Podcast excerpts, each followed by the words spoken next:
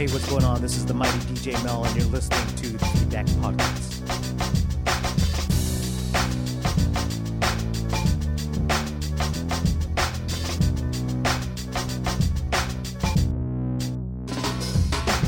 What up, everybody? It's back with the Feedback Podcast. And in this episode, I've been waiting a long time to get this guy on. Finally, he's here. I'm talking about the one and only DJ Manny.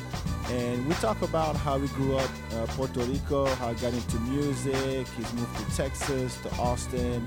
Uh, we talk about uh, the Red Fez Tuesdays. We talk about uh, uh, DJ Dojo, his style, like what kind of stuff he plays around with. I mean, there's so much. The, the man's been around for a long time. Love talking to him. And uh, also make sure, save the date, Saturday, December 6th. All right? For your anniversary of the feedback. So put that on your, on your calendar, in your phone, on your post-it, whatever you need so you remember. Make a note of that. All right? Let's go.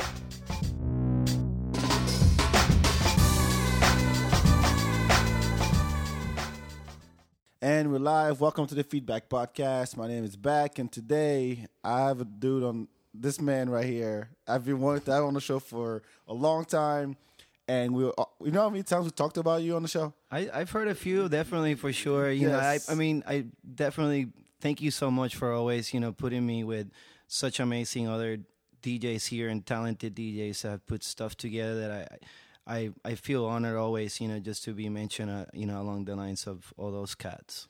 If in case you didn't recognize this man, it's the one and only, the great Mr. DJ Manny. How you doing, man? Blah blah blah blah blah blah. Wah, wah, wah. ¿Qué pasó? How you doing, man? really good, man. Super. Thank you, thank you for doing this. Uh, like I said, I've been trying to get you on for a while, and people have been asking me. So here he is, the one and only, the mighty DJ Manny. Uh, one thing I want to thank you Yes. because uh, you DJ are probably one of our most successful feedback parties. Yeah. The one with the flash mob That was awesome with Mike. with Mike Swing. Yes, Yeah, that was one of and my best ones. Went back and forth all night. Yes, He's a he's a beast, man. I know. Yeah, that that crew of guys, dude. They're always on point. Never miss a beat. I love it. I love it. And people to this day still talk about that party as one of the best feedback joints we ever Well, did. cool, man. That that was super duper. I mean, I, I had a badass time. Uh, I was at the top of uh The Copa. At the uh, Copa. Medus. Yeah, Medus. yeah, Medus. That's know. right. That's right. Yeah. Yeah. The flash mob was on point. Everything. If you guys haven't seen, we have a video on YouTube. You can go check it out. Uh, I forgot the name of the party. It was called. I was called Back It Up.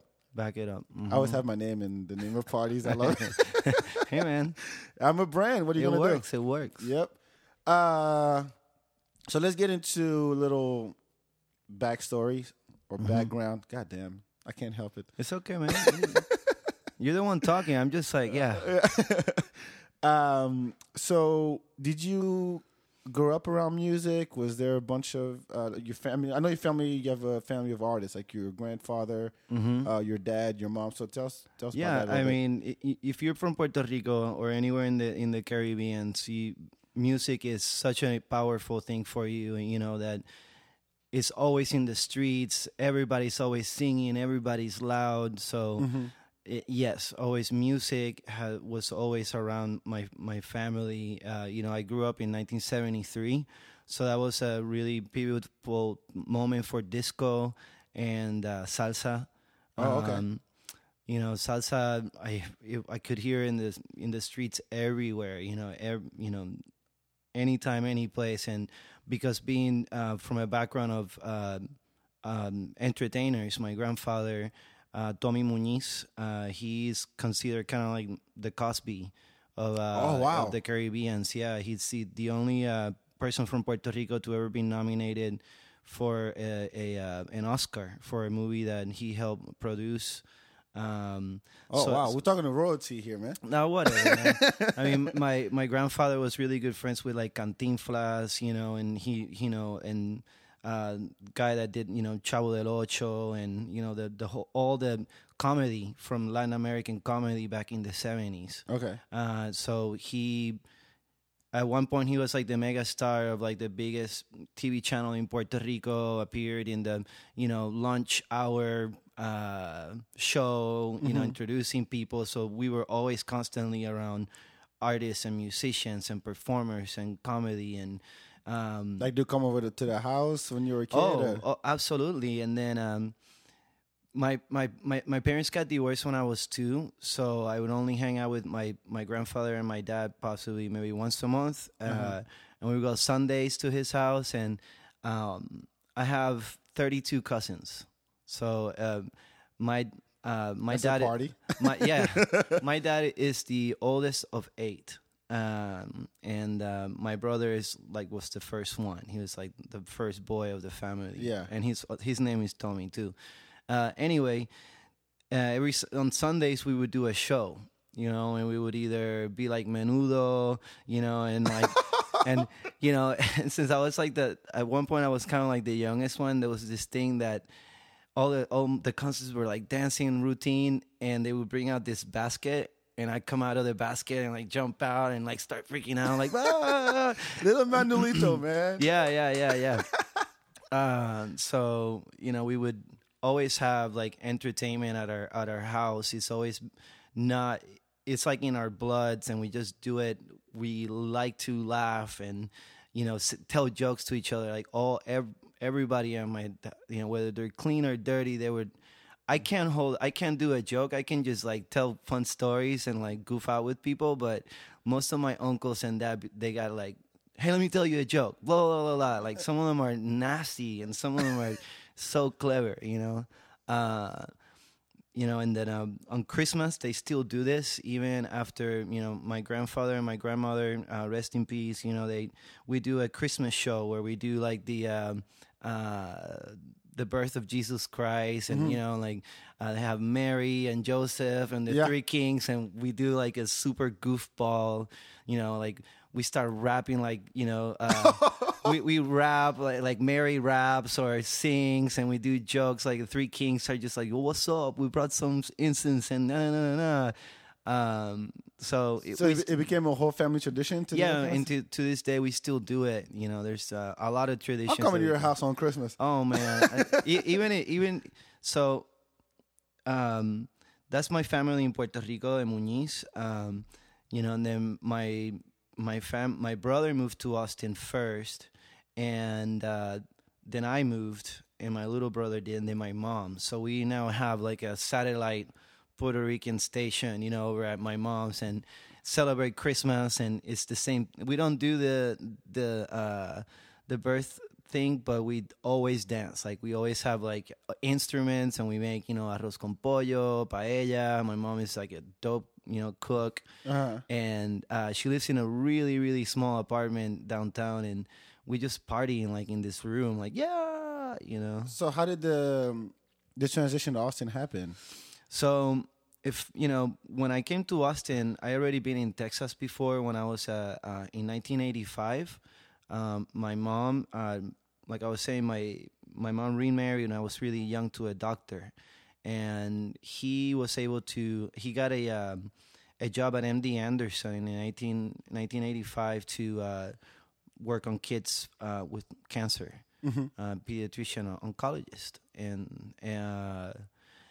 So I lived there for three years uh, in Houston, in Sugarland, in the same place where George Bush, you know, senior was living. So it was like super high, fancy. Oh, You know, I I went from being in Puerto Rico to going to a public school with like you know super rich kids, lots of fancy people and very very very fancy. Like I've never been in a country club before, even though I came from people with you know that had money, but country club status and like you know the whole.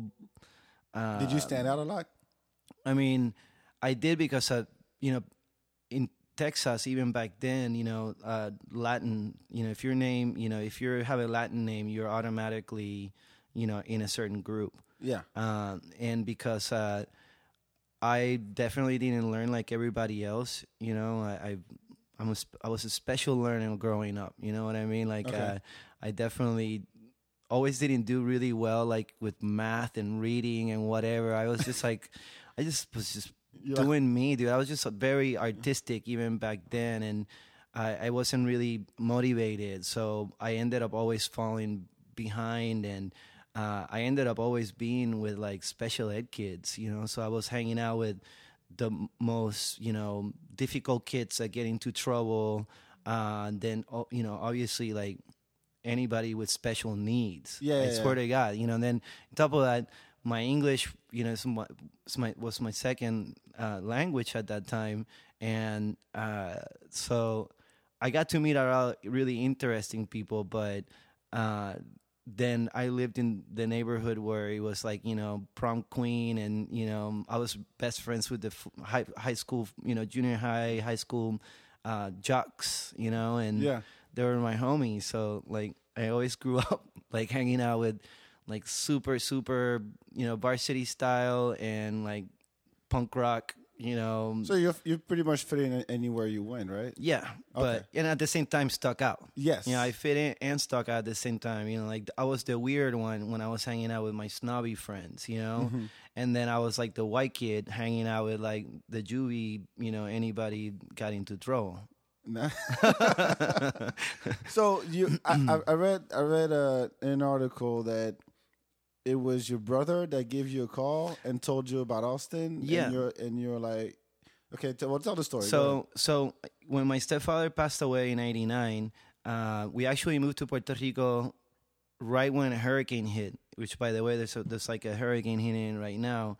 Um, so in Puerto Rico, you know, I went to mi- finish up my high school and college, and I was really getting into like uh, my brother was one of my biggest influence. Like uh, my brother always had all kinds of music. Even when we lived in in Houston, he would go out to clubs. Uh, back in you know like listening to New Order, listening to a, a lot of. Uh, like new wave techno from Yeah. 242 ministry and you know then he started getting into hip hop and you know he he bought the first you know uh de la soul you know three feet high and rising uh you know when Paul's boutique came out he was like dude this is like the creme of the creme. You know people were like ah Paul boutique sucks you know and they didn't come out with something right.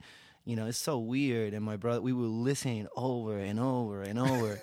So um my brother moved to to Puerto Rico and we just you know we were fine like best friends and he was like man I got this uh this gig in, in for UT they're paying me a master they're giving me a, a free scholarship to do a master's in business and one night he called me up out of a out of a Proteus this this club where um now uh Coyote Ugly is yeah, so that was like the place where everybody used to go and dance to. Like that was the epic. what was it called?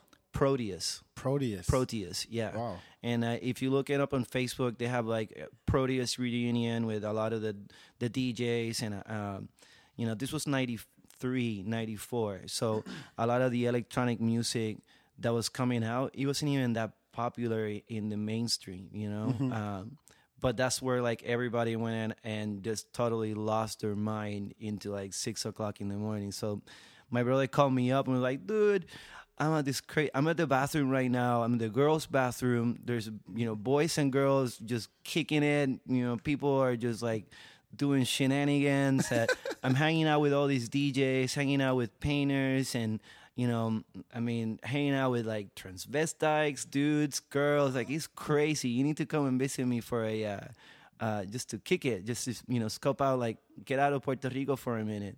And in Puerto Rico, like I mean, if you people always see it as like something really uh, majestic and it's really beautiful, but there's a lot of problems that happen in, Yeah. in a lot of these Caribbean islands. And back then, it was really, really, really bad. Like uh, people, you know, I was 21, so anybody was going out in the night scene, you almost had to always be careful of getting shot, getting robbed. Um, you know, if you wanted to like smoke herb, you know, you had to go into like crazy, crazy ghettos. You know, in the ghettos, they also like, you know, would sell you crack, heroin, and, you know, all these guys are like, you know, uh, very much like in the gang scene in Jamaica, Yeah. where you have all these guys with guns and Well, back. when you think Jamaica, you think yeah, reggae, peace, everything's cool. Like then you show up it's and like it's like blah. no. Yeah, it's it's super scary, man. So I was re I was hanging out in that crowd, and I was like, man, I need a change. Like this is too crazy. I want to be surrounded by music and art, but you know this it, it's and and at the same time, none of these big artists were coming through Puerto Rico. So it was like great, you know, great way to go to Austin, mm-hmm. you know, and check out new shows. Lollapalooza was like coming out around that time, so I really wanted to go. And so I came, and I was like, okay, I, I'm moving. That summer, I you know I packed my stuff and uh, I went to ACC to finish up my uh, graphic design. Yeah. Um, so I was in '94, and I, the first day that I got here, um, this girl named uh, Shana, she used to go by Snow White. We're still good friends. She picked me up with my brother and picked up a keg. You know, went to. Uh, I lived on 21st and Pearl Yeah. and right in front of the Pearl Street Co-op. It's like on the third floor, and we had a pool. And all the DJs came by, you know, Mike C, DJ Snotty, that one one of the guys that started uh, uh, Blow Pop with, you know, before DJ Mel, uh, and uh, who else? Um, man, just a bunch of other cats. Joey Foley that was playing at, at- around that time house music. So that was like a boss. And like, yo, this is just getting started. We're about to hit, you know, downtown, and you know, Make sure you miss those days, huh? no, man. I mean, I think it. I think that th- those those days were there for a purpose. Yeah, and I I, was that. 21. My energy, you know, I had a lot more energy back then, and I had, had less responsibility, less way less responsibilities course. you know so i'm super glad that i had a moment just to just wild out you know and just even be more creative but Mm-hmm. uh so i remember you know going out all night clubbing and and uh everybody comes over to my brother's place i mean boys girls and dude when i'm telling you like transvestite there was this guy that had a wedding dress long, long hair, black hair. I forgot his name and a mustache. And he was hanging out. He was hanging out with you know this other kind of like club kids that dressed up in little underwears, and they were. I mean, it was like a scene, dude. And then you had like b boys coming by, the DJs, regular people. I mean, it was just like a mishmash of everything. And it was like seven o'clock in the morning. I'm like, why are people still here, dude? It's like, and then, and and then my, one of my buddies like, it's like, what do you mean, man? This is what we do every night. I was like, this is too crazy, you know. And uh, did it did it really strike you at first, or you were like, uh, "This is okay. Well, this is what I like." Uh, you no, man. I mean, I, people. no, I mean, in Puerto Rico, usually people stay up that late. Even growing up, going through high school, you will go out to Old San Juan and whatever into like six in the morning, and you Yeah. you know you go home and your mommy's making you pancakes and coffee. You know, I mean, like, hey, how was your night? And you're like, "Duh," you know, it's like here, have some coffee, get some, you know, get some sleep, crash it out. You know, and this environment was like, I guess you know there was no no more mom and dad. It was more Yeah, like, was oh just- yeah, here's a beer. We're gonna keep on partying. I'm like, dude, I'm going to sleep. you know, like I, I so you felt this was the right place for you at the time. For sure. I mean, even though like I wasn't like, yo, I'm gonna stay up for three days. Yeah, you know, I definitely was like, okay, this is okay with me. It's a little bit too out there, but I, I can get used to it. You know. I'm used to golf courses and and uh, what's it called? no, no, and no. special ed kids, but this is another level. No, it was a complete different level, and I mean, nobody held a gun to my head to stay awake. I could do whatever I wanted. Yeah, it was yeah, like yeah. an adventure, you know. And um, I really got into just going to every club in Austin, uh, whether it was country, whether you know it was jazz, hip hop, everything, Mm-hmm. and just make it an adventure. so did you did your brother show you around, or did you Definitely. have someone? no, I uh, mean, my, my brother was like, "Yo, you know, let's let's call." You know, my brother was always the guy that had a bunch of friends come by, girls come by. He had always all the music. He would be like, "Oh, you." He's like ultimate chiller. You know, he just finished doing. He's like doing college. Get some. Yeah, cool, man. Come by. We got beers. You know, and uh, so everybody will come over and. Everything just happened at, at, at my at, at our apartment, and then we will go out. No, we're gonna go to see uh, Digable Planets, you know, at Cafe Station, uh, or then we're gonna go three, you know, check out uh, Ministry, you know, at uh, at a Austin Music Hall, and uh, or some other night. And funny enough, I still my closest friends, we still do that. Like I don't, if my place is can't have many people at my place, but I tend to hang out with people that create adventures to go out, you know, and and and I still love going out and and going to like parties just being the front and dancing Yeah, and, yeah. and creating like a posse even though I also like going out by myself and disappearing, you know, and doing my own thing, but when it comes to hanging out with friends, I I, I hold that really high. Like I, I think there's a, something really cool about it. I mean, and you do have that personality. You have a very like, okay, who's that guy? I want to get to know that guy. I mean, that's how I met you, and Yeah. we'll, we'll, we'll get to that. But sure. uh, so what? So you you were here, you experienced you hanging out with all these cool people, creative Mm-hmm. people, and you know you wanted to do something with music. Were you like buying records at the time already, or how you did know, that- it, it actually, uh, like I was saying, my brother would buy more music. You know, Yeah. I, I always uh, around that time I was just doing graphic designs, and uh, I I worked a lot in the kitchen. I was uh, in Puerto Rico. I worked in a like five star uh, um, kitchen Mm-hmm. and working as a uh, a server. Yeah. So I I was more into being a graphic designer or a chef and opening up my own restaurant, you know, and hanging out with very very creative people in Puerto Rico. And when I moved to to Austin, they didn't care, you know, that my resume looked like a, you know, it was badass. They were like, "You speak Spanish." You you know, I ended up washing dishes. Like, I mean, I got like probably like ten jobs, and all of them started at work washing dishes. And uh, I always knew that I I wanted to be an artist. Like, you know, I, I can paint, I can draw. Um, it's in the family.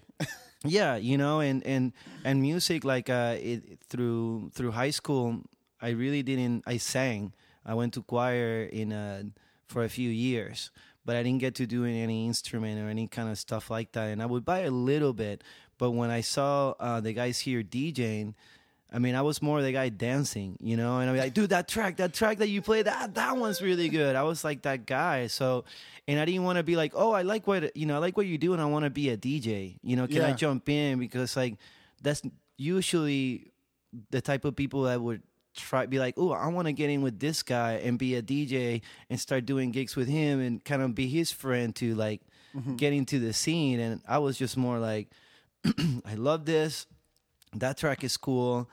And it's like man how is how are they doing that?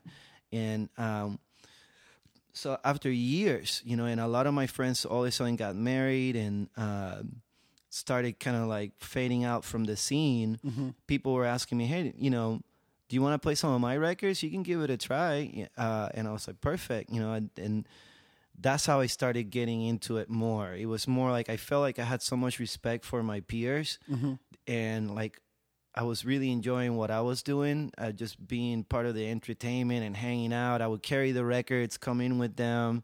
You know, they they like that. You always want that. You want a posse, and Yeah. you know, it's kind of like your entourage, but like your homies. You know, like you yeah, can count you on just them. help, and you're helping out. It's just because you, it. you love being around. Yeah, and. I, I didn't have a lot of money. I mean, dude, back then in Austin, there was if you had just a you know dishwashing job, you were like pimping. You know, I mean, even working at a store like a clothing store, getting paid whatever five eight bucks an hour, you're like, yeah, I got this job. Uh, and uh, but I would go to the record stores a lot with uh, Mike C. And uh, uh, Snotty that lived on the 16th and uh, Nueces, and around that area, and we would walk to uh, Waterloo, and Herb was uh, working there. Herb Agapitas, which is uh, you know one of the you know he's he started Alien Records. Uh, he's definitely you know one of the guys that I you know definitely look up to and uh, was one of my mentors for sure. You know he taught you know he taught me a lot of tough lessons. You know and taught me a, a lot of really good things. Um, But did someone actually go, okay, no, you're playing these records. this is how you do things. You No just way. Self-taught. Yeah, I mean, self taught actually by watching my friends, you know, and doing it. Yeah. And, and for some reason, there was like a code of like, nobody, you know, like you just jump into it. Yeah, that's, that's what I've been hearing a lot. A lot of DJs Uh, I've had are like, you know what? I locked myself in my room for months, and then just figured it out. And I think, you know, it, it's that back then, you would just get stoned, have some beers, and the guys who were doing it, they were just really focusing on sharpening up their skill. That they weren't really like. It's not that they didn't want to teach me. First of all, just to teach somebody how to DJ, you have to have some really arc- articulate messages so that it can get in there and learn it properly. Right. You know, and not everybody has that talent. You know, and uh, so I just like watched and watched and watched, and you know, having rhythm. Like for example, I had friends that would tell me like about you know eight you know eight bars or bar or you know a beat or B- count it BPM and and, all I was just like I just because it's my second language I was like I don't get it but you're like okay and one two three four one and I was like not but I could hear the clap you know I would hear like you know and a beat on a clap and so I would just you just have to listen to the record and be like okay if I drop it on the clap with the clap of the other one you know Mm-hmm. then I can able to I'm able to get it and put it into place. I mean, this was like it took me like three or four years, like just trying and trying and trying. And um, sometimes I would play at house parties, you know. And um, when I really started buying records was when I got a job uh, working in the back of Alien Records. Um, my brother uh, started doing an internet company called uh, Constant Communication, and they would do graphic designs for a lot of local people, doing flyers, stuff like that. And it was like a office in the back of Alien Records on um, uh, 15th and, and Nueces. You know where uh, the Starbucks is on the Texadelphia? Right there, you know, across the street from uh, 7-Eleven, 15th Street Yeah, yeah, yeah, yeah, yeah, yeah. there's a Starbucks there. Yeah. So it, it star that Starbucks used to be the first Alien Records. Oh shit. Uh-huh. Okay. So not only you know my the posse that I hung out with lived like two blocks away from Alien Records. Mm-hmm. You know, we would walk there and then go to Waterloo. Uh, so Mike C started working. A lot of the the local DJs that were pushing, uh, that were making that movement happen at Proteus and the beginning of the raves in in in Austin Yeah. they it, it was kind of like that was like the hub so in 97 that's when my brothers went in business with them. So it was kind of like uh alien records already been open for a few years. This kind of like the scene already started growing and changing. Yeah. uh so i worked in the back picking up the phone and taking orders doing you know uh internet stuff but then i would just hold the phone and just go through records. Uh jason jenkins worked there. Uh, Kathy Russell worked there for a little while. Um, a lot of different artists, you know, and I, I so that was like a place where where meetup. I'm sure that has come up in a in conversation. That's where a lot of the DJs would see each other. Did you did you know? Uh, I don't know who was around at the time as far as uh, you know the hip hop DJ. I don't know if Mel Uh, was around. If I mean, Dick uh, and George or Nick Nack were N- around. Nick Nack, Mel, X Men. Yeah. Uh, yeah, yeah. you know, definitely, uh, you know, Matt Gods was throwing parties. Uh, uh, gosh, said um, Matson Sola was doing a, a lot of events around that time. Mm-hmm. Um, so they they were kind of like the, they were it, you know. They So were, you were already all all all in it. I mean, I was, but they didn't, you know, like I was just like a, a, that dude that was jumping around in the dance floor, you know, like Nick and X Man, you know, and I would meet them, like, hey, what's up? And it was kind of like that dude that's at the after party, and, and and they get to meet you, and through the years and hanging out with Snotty and X Man and all that stuff, then you know, people get to know you and really understand where you're coming from, and uh, you know, uh, Nick Nack and that crew were doing um, that that show on the radio on UT, the B side. Uh, yeah, I think that's what it was called. Yeah.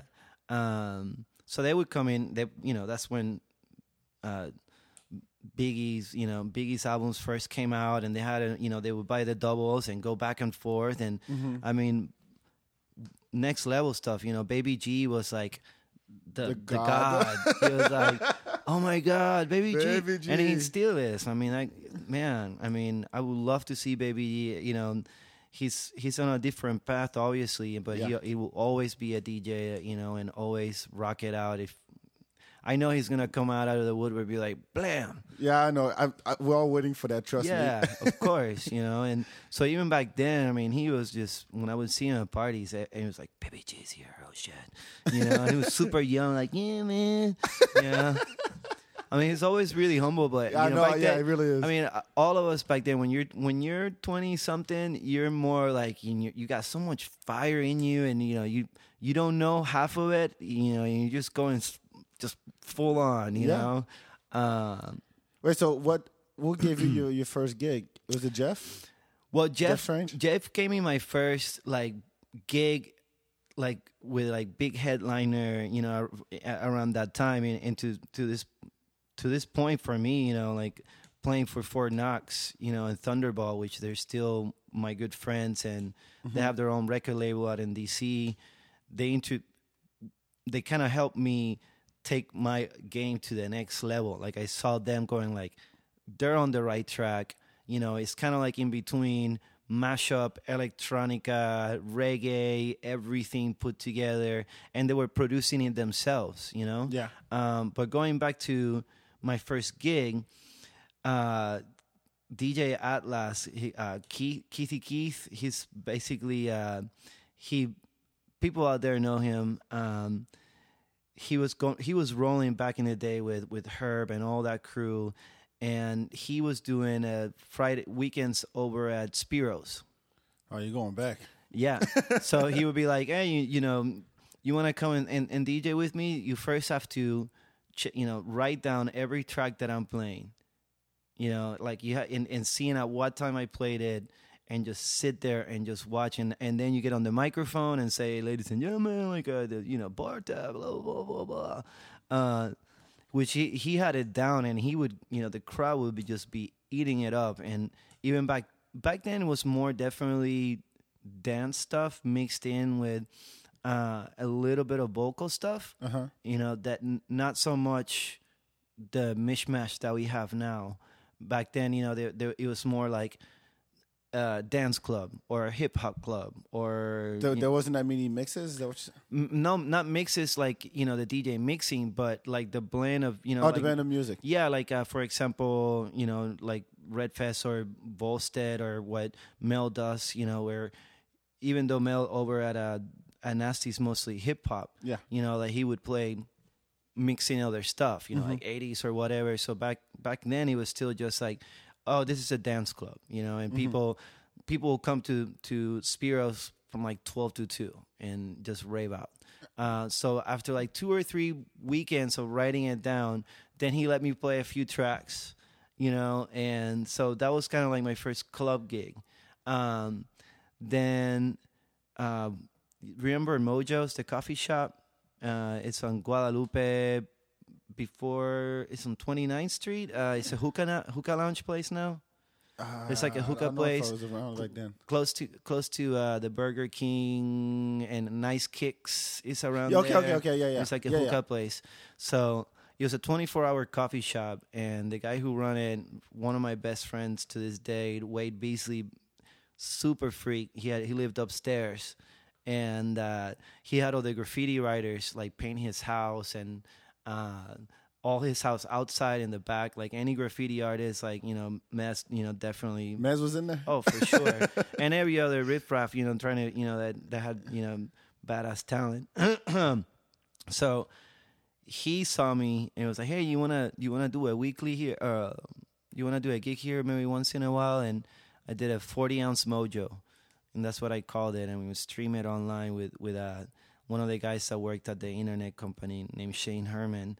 Uh, so we would DJ there, and so then that's where I started getting like booked officially, you know, whether it's like Spiros, like kind of parties, and then Mojos, and little house parties here, here, little house parties there, and then that's when Jeff Strange was like, "Hey, you know, I got this really cool party for you. That it's gonna be awesome. You're gonna do great." It was at Texture, um, Oh shit.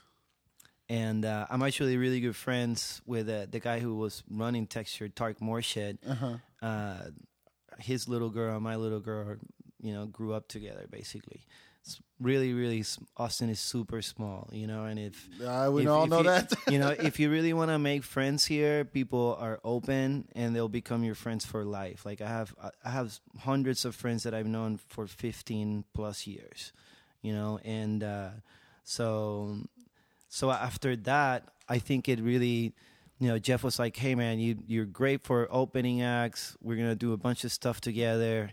Uh, he did the first New Year's party that was at uh, at a hotel Mm-hmm. at the Hilton that's on at the airport. Yeah. So he basically rented like half of the hotel, and he had Nick Nack, Jamon, bunch of local cats, and uh, then then Fort Knox Five again. Yeah. And I remember that I did the um, the countdown. I played like right, you know, right on it. I mean, the whole party was just like, "Whoa!" It's like, Didn't you do epic? Didn't you do the? I'm, trying to remember. remember the Enchanted Forest? Yeah. Didn't you play there? Oh, tons, man. I, Yes, I, think read- that, I think that's one of the first times I heard you was, was in that place. Yes, that was one of those. I mean, close to Red Fez gigs. Being out there was like after party, man. Yeah, I remember that. I remember that at the Forest. Uh, R.I.P. to the forest. Yeah, I know. It's sad. It was a, it was a nice spot, man. So how did the Red Fez thing happen? So the Red Fez happened. Uh, David uh, Chicken George. I I, I kind of like uh, through through all these different uh, interviews that you've been putting. I kind of like asked around. I thought it was Dave. Uh, uh, Dave Starsign that that actually came up with the name, but it was Chicken George, since he was like a main resident at Red Fez there, and you know Jeff Strange was like pulling everybody together. You know, I think definitely Jeff was one of those guys that saw the talent on everybody and uh, had a bigger picture on like how can we fit all this amazing talent here. You know, him and uh, you know Chino Chino Cochino. Chino Cochino? Uh, what is that? Uh, Casino? Casino, yeah. Yeah. Uh, his Chino Cochino. Eh, sorry, bro. so Chris's sister, uh, Andy Skull, Yeah, the- yeah. yeah, she really also saw the vision, and you know, there's a those people really help put art and entertainment and create some of that that that culture that that you're seeing now that like the base of what Austin, you know, lifestyle entertainment is, you know, where you can put art, put fashion shows, have creative ideas that um, very crucial to like where we are today. Um, so Chicken George uh, was like, "Hey man, you want to come here and play once a month? Be like a rotation with all these different artists, and it'll be on a Tuesday, and you know you'll get paid a hundred bucks, you know." And I was like, "Okay." You know, and if you if you do more than that at the bar, then you guys talk it over. So like after a few months, you know, every time it just lucky enough to be my turn, we did really good. They were like, "Hey, do you want to keep the Tuesday nights?" Like, awesome, great. I would love to get into it. That was the shit, man. Between that and then you had Boombox next door. Mm-hmm. I mean, I think the place that we've talked the most about on Uh-huh. this show is Red Fez Yeah, I know. because it really holds a special place and a lot. And because I mean, that was where everybody met, and every night of the Mm-hmm. week there was something different, which I thought was great. You know, between Mike Swing, you. I remember when Inverse was there. Oh yeah, man. Uh, Corrupt. Uh, I mean, Chico Joe's played there too. I remember Aaron when- Morris. Yeah, Uh, always good. What? Um, uh, Curve. yeah, Curve. Yeah. yeah. He's still around. I saw him the other night Yeah. at like a, a hangar, I think, or Yeah. something like that. Yeah, so I Um, mean that that was the place, and the thing that struck me, and I'll I've, I'll always tell this story as long as long as I'm here, is that you know me, I'm a dance freak, yeah, just like you, and Yeah, I'm on the dance floor, and I see you, and you're jamming, and then you just come and join us on the dance floor. I'm like, what DJ does that? right. I'm like, who who who plays a record and is so hype about the Like, songs? "Oh, Like, yeah." I gotta go, I gotta go dance, I got I gotta shake this off, and you just come and jam with us, and then you just run back up and then Yeah, do it again, Absolutely. and then come back down. I'm like, I've never seen that. I never seen DJ do that. Yeah, you know, and, and I, it wasn't like it's that's not like my thing, you know, and like uh, it was You definitely it. just you know you just feel it, and it's you know usually it's at the end of the night. Uh, or it could have been that I saw really good friends and they were dancing, and you're like, ah, I gotta go jump on that, you know, and do that. Right. And I think that, uh, uh, I don't know, I, I for a long time, every time I always played records, like I, I get into it, and back then, like the DJs were supposed to just be like serious and you know just like focusing your stuff and Yeah. and just because I'm Latin and I just hear the beat and I'm just like moving and just get into it and pe- if nobody was there I was just like being a dork I'm like yeah I mean, that's the thing. Like, I, and I've uh, I've said this is um, when you would see a DJ having a good time, yeah like don't need to do the Jesus pose or any of that. But No, like you yeah. you you're dancing. You had a mic back then. I still do. Yeah, Yeah, always carrying a mic. Always yes, carrying and then a you mic. get on the mic and you Yeah. start singing, then you start dancing. and just hype it up. exactly. And be like, hey, and no, people it's- are like, "Holy shit, I need to be part of this." Yeah, you know, I mean, I definitely learned a lot about the different, you know, what an MC does. Right. You know, and, and I and hanging out, you know, I would have T Double always come out.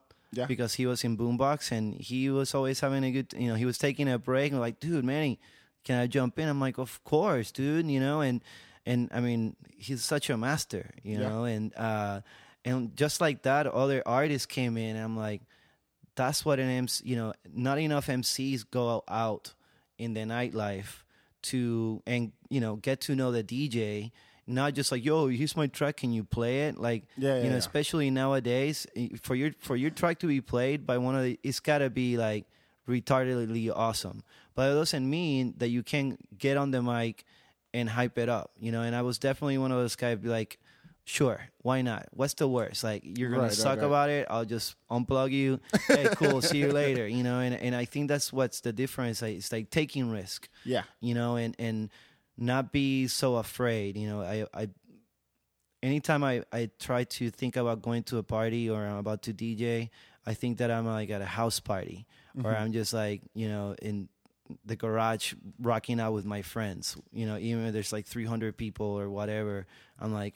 It's, I'm in the garage. I'm, you know, it's a house party. We came here. We came here to party We're all friends here. We're just having a good time. yeah, We're all you trying know, to and connect. and, and uh, so I, I t- I always take a lot of risk by letting you know people be like, hey, can I come play with you? You know, Mm-hmm. I'm like, yeah, sure, give it a try. You know, and for the most part, it's always been very positive, and I have a good intuition on on their level of talent. Mm-hmm. Um, and through that, you know, I learned what an MC kind of does and hype up the party and then leave it alone, let the tracks play, you know, Yeah. for a long time. You're like, what's up, everybody having a good time, you know, and whatever. Um, so, yeah.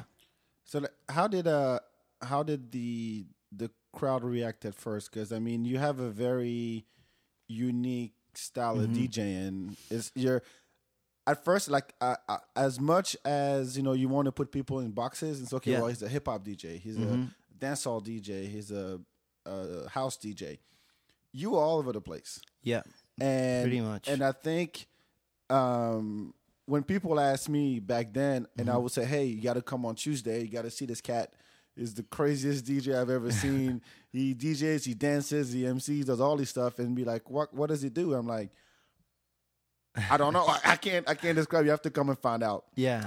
And so, was how did people uh, react at first? Were they like, "Oh, this doesn't fit"?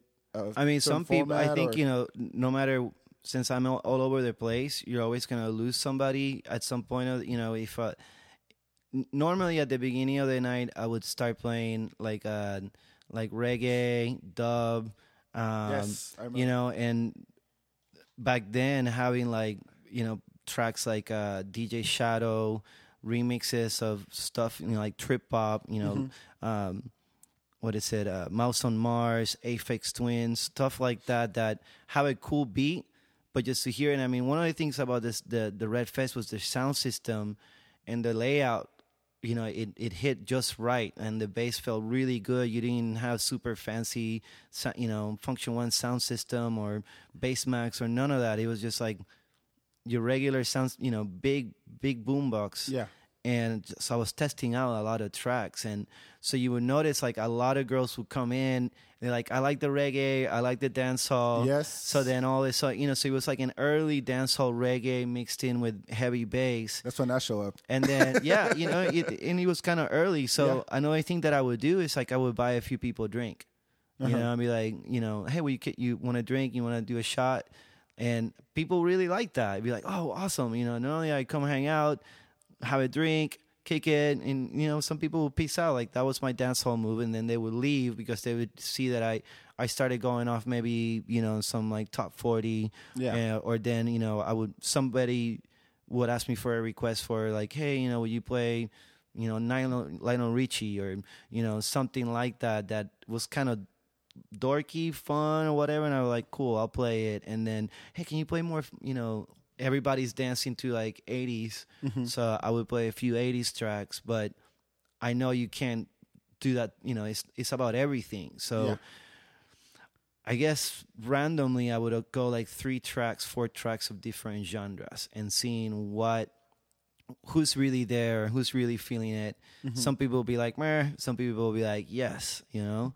And that was kind of like how the whole night will go. I mean, you- you- depending. it, it got to a point where it wasn't, hey, uh, we're going out on a Tuesday to Red Fez. It was, we're going to see Manny play.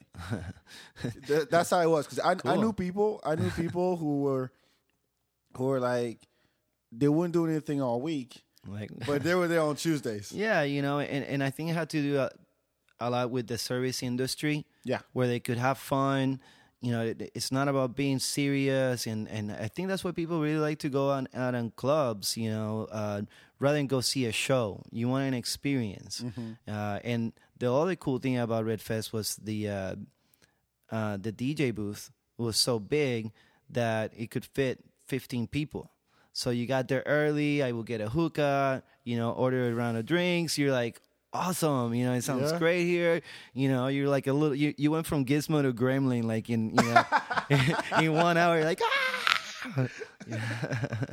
That's true. Yeah. That's true. So I mean, if if um, do you think that um, you had like a target audience you're trying to sh- play for, or you had like, I mean, even after Red Fez, Yeah, I mean, even to this day, like I think I probably even finally getting to making a this more decisions of, of like what route I, I, I should you know really more focus. Like I, one of the things that I think that is kind of hurts artists like myself that you can um, put them in a certain box is that you can't market yourself that well. You know, like everybody's always gonna ask, what you know, what do you do? And I, because you know, even back when I first started DJing with, first people would tell me just pick one genre, you know, and I was just like, no, I don't want to. You know, I I love all music, and so it, it's it kind of hurts you in one way where people have to come and get an experience. And i think that's probably me in a nutshell that i'm a more one-on-one type of person. You know i never have had uh, a lot of mixes out there or you know you don't see a lot of my you know stickers or t-shirts Yeah, you know. that's true. even though i i ha- i've had some you know and i've created some really cool ones you know but i haven't i didn't use it to like market it or sell it or anything like that not until more when I started getting ma- making my own music. Um, we started putting stuff on SoundCloud. Uh, started getting gigs. Uh, you know, doing live events. So I, I've definitely focus. I'm focusing a lot more into my production and my Latin, you know, um, uh, uh, projects, kind of like Peligrosa and Yeah. Los Bandidos Cósmicos.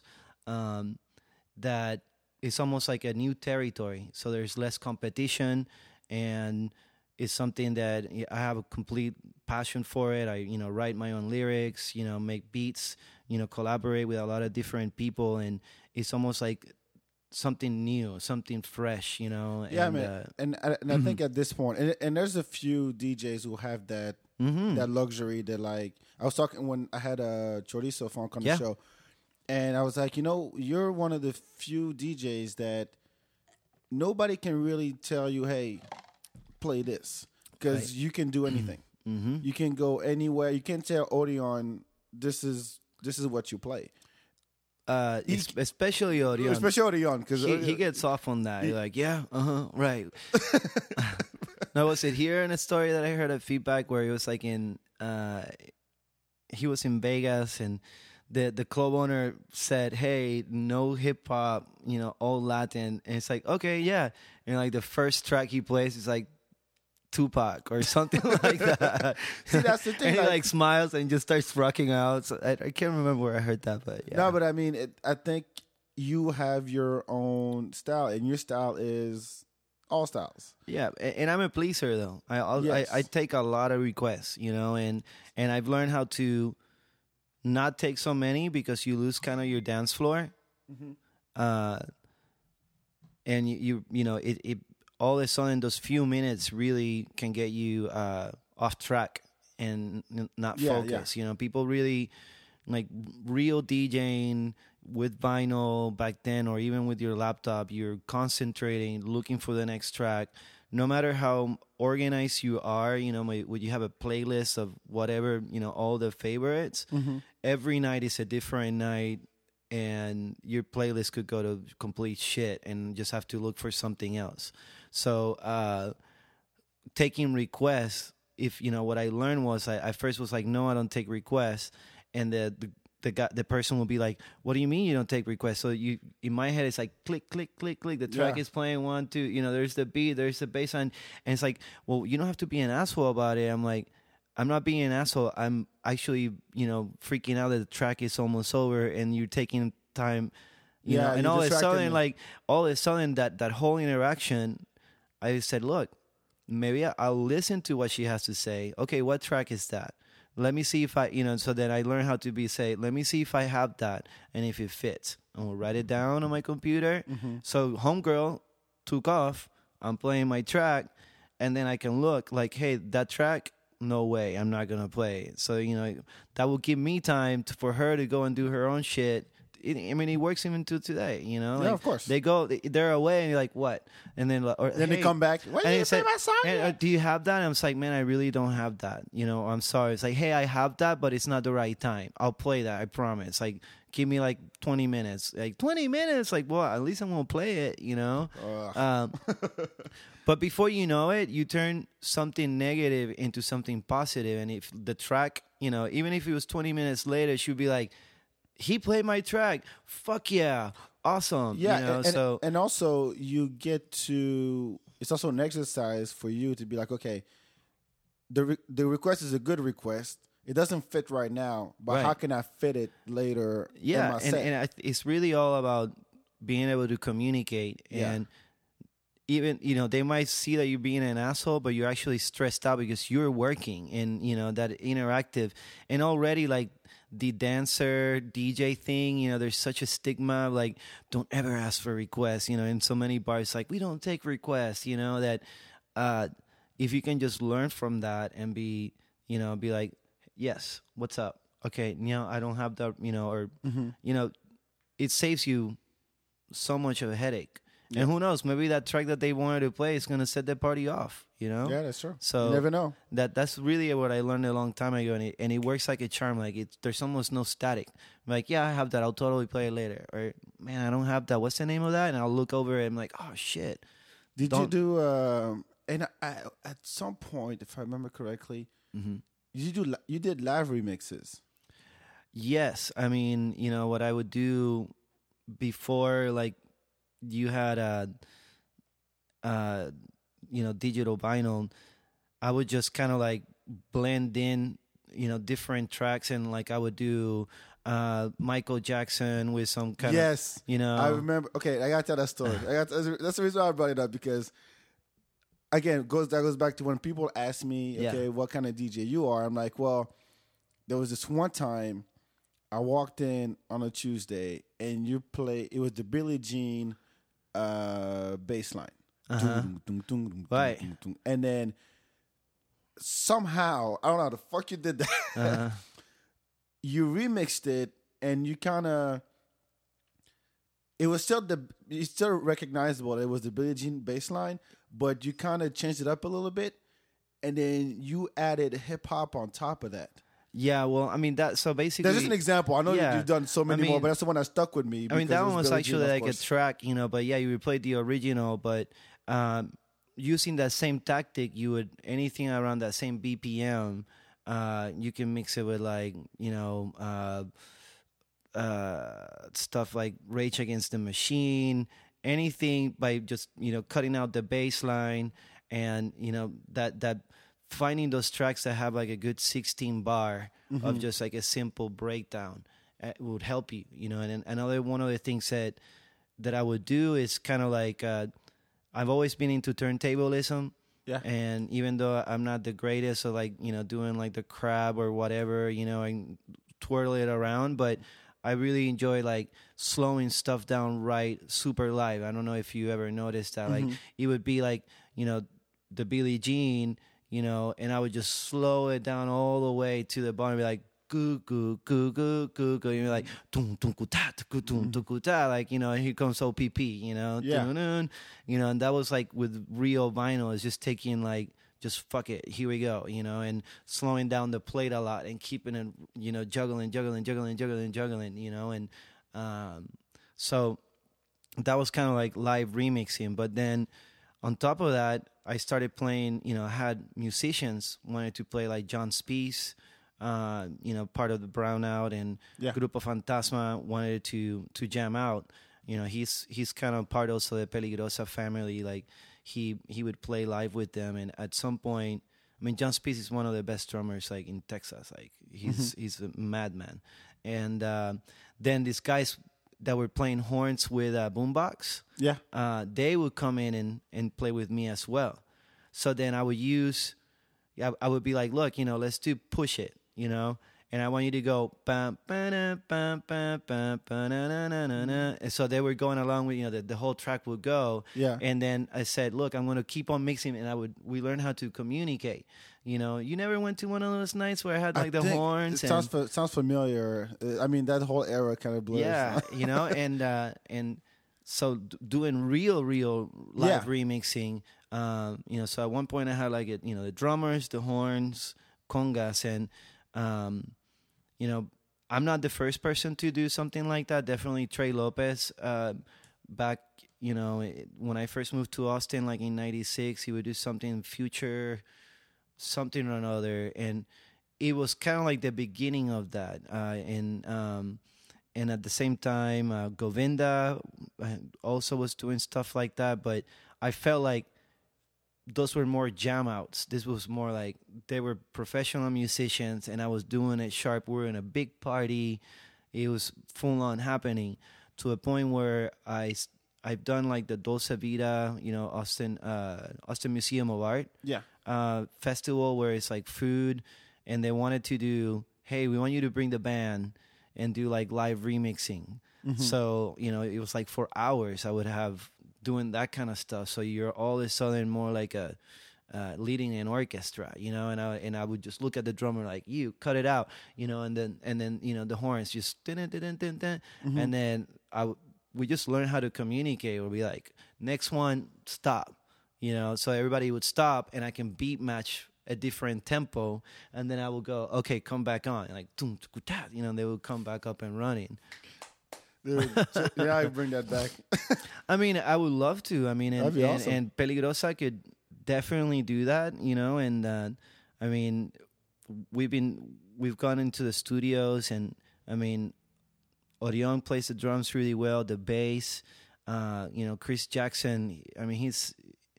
I call Chris Jackson like Bo Jackson. Like he, there's nothing that that guy can do. You know, I swear to God, like everything. He plays the flute, like drums, every like he programs, solders.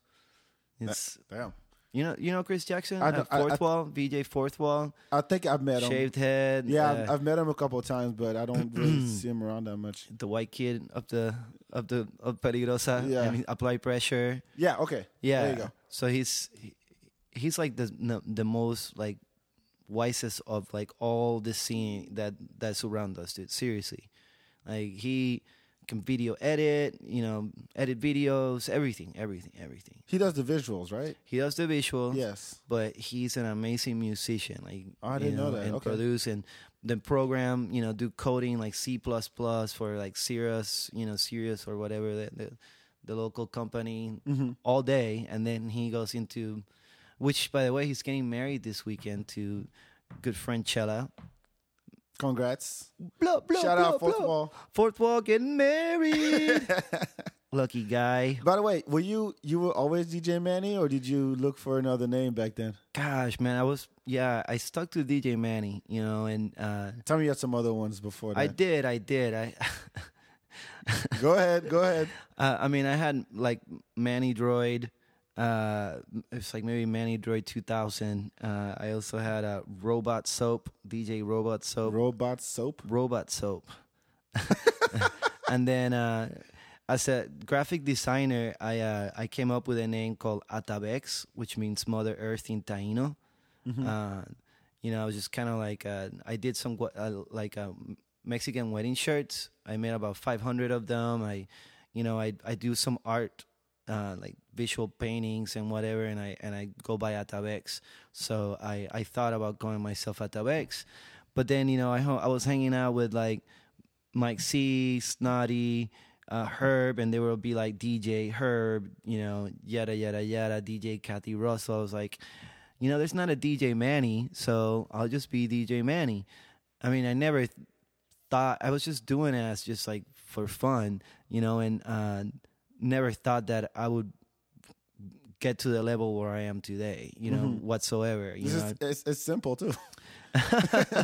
yeah, you just you know, one party at a time. nice, nice. So, um, one thing also I noticed um, back then is that remember when uh, what you were using on your laptop was it Serato or not? um, Because it, it looked really different from what I was seeing at the time. We had Yeah. this whole bluish kind of box. You were talking about the the big box that had like little pads. Or are you talking about actually on the laptop? No, on the laptop. Yeah, Yeah, I- something different than yeah, everybody well, else. so you know when I when I opened up DJ Dojo in 2005, Mm-hmm. um, I started uh, trying to find out other products. You know, through uh, M Audio, like Serato was just starting to come out, and uh, there were other softwares just like it, and I was using Torq.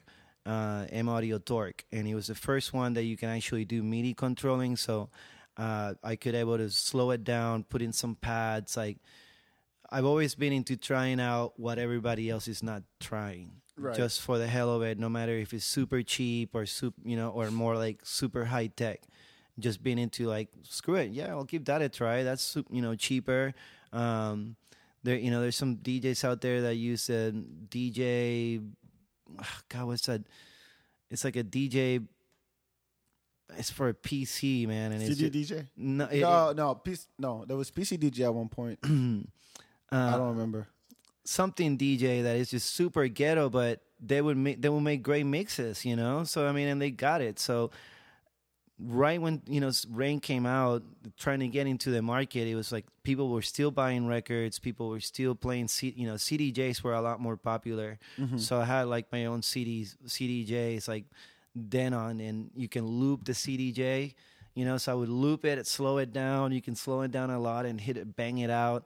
I mean, I've crushed all my gear. Like, I still have some of it still. You know, like even kind of works. Uh, um, but just if if it's good, it's you know it, it'll go through me. Like I'll, I will still have it. If it's piece of you know crap, then it'll break down. I'm easily I can easily break it. Because. I remember, I remember looking at your laptop, going, "What? That looks way too complicated." Yeah, it was a tiny bit complicated, but then uh, they kind of stopped upgrading their their programs. Yeah. and I was having a lot of problems, you know, going out to shows or you know um, playing after anybody at gigs, and they're using Serato, and it would just be a pain in the ass to switch it. I'm like, you know, I'm- Yeah.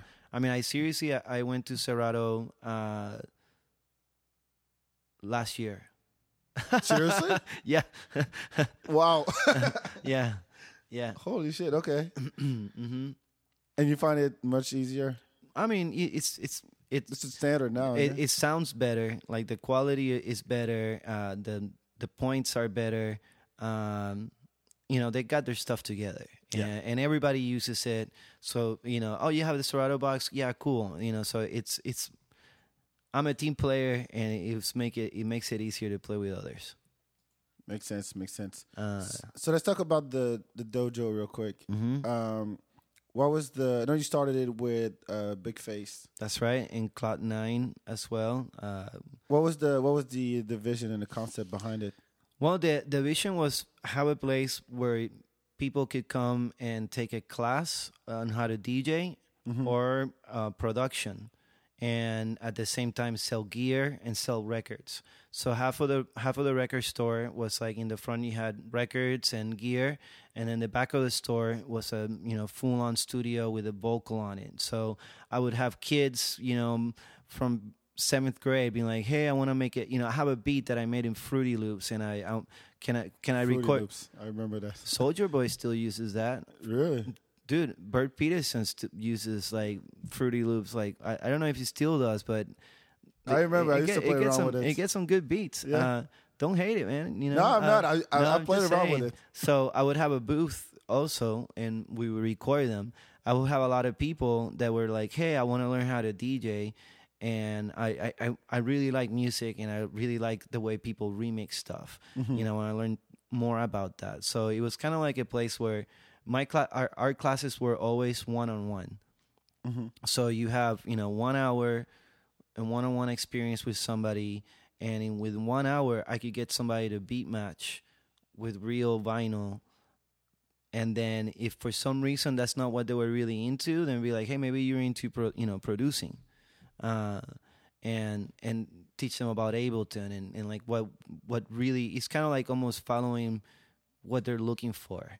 Uh, it's almost like a like a guru, you know, and like getting him into the mix. And a lot of people with zero background on music, you know, the same as when I did, you know, and I would have to I have like a concept.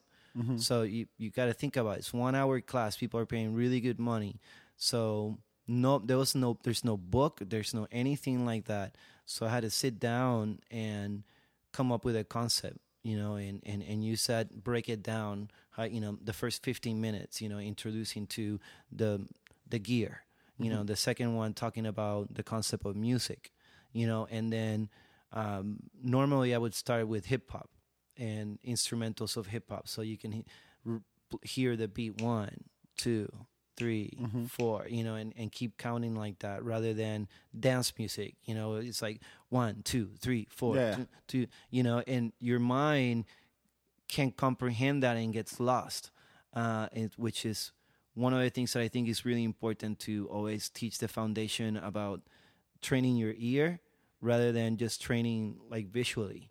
Yeah, I mean, you already had it, you know, yourself for you know from grow from growing up and all that. So for sure. was it was it hard to teach that kind of stuff? For something that came to you naturally. No, no. I to mean, I, to someone. I, I mean, I mean, I used a few people as like you know testers, you know, and and they were, and I saw that they were that it worked, so mm-hmm. I just kind of like sharpened that up a little bit and and just kept on doing that, and I mean, almost every like I would say ninety eight percent of the persons that we taught, I mean, I taught it different than Big Face did, mm-hmm. and Claude too, you know, and and I I always I never said to them hey, this is the concept. You need to do it like this, mm-hmm. you know, because that it's almost like you're sharing with them what, the way you do it, rather than like here's you know a template. Just teach that and streamline it. You know, it's a one-on-one connection always. You know, and uh, it's it. You know, through that I got to learn a lot about new software. We would stay, you know, we would stay there for days. You know, and just like recording music, testing out new toys. They would send us new software, you know, and Cloud Nine is he's like the backbone of like Los Bandidos Cosmicos. He I'm one of the best uh, pianists in Austin. He's played with, you know, uh, the Killer Bees. I don't know if you've heard of that reggae band, um, but the Killer Bees and um, play o- opened up for, uh, you know, uh, Peter Tosh. Oh wow, okay. Um, you know the Wailers. I mean, very very recognized. Uh, Papa Mali, a lot of different like reggae community, Mm-hmm. and he was one of the first ones that was really starting to get into uh, electronic music and collaborating. I mean, he's got a lot of records out in the techno world, and it's got like four bands on top of the uh, on top of uh, uh, Los Bandidos. He was like, "Yeah, man, I'll come and work at the store, you know, hang out." And um, so he was kind of like an engineer. Mm-hmm. So if we had some beats, stuff like that that needed some sharpening, he he would be the man.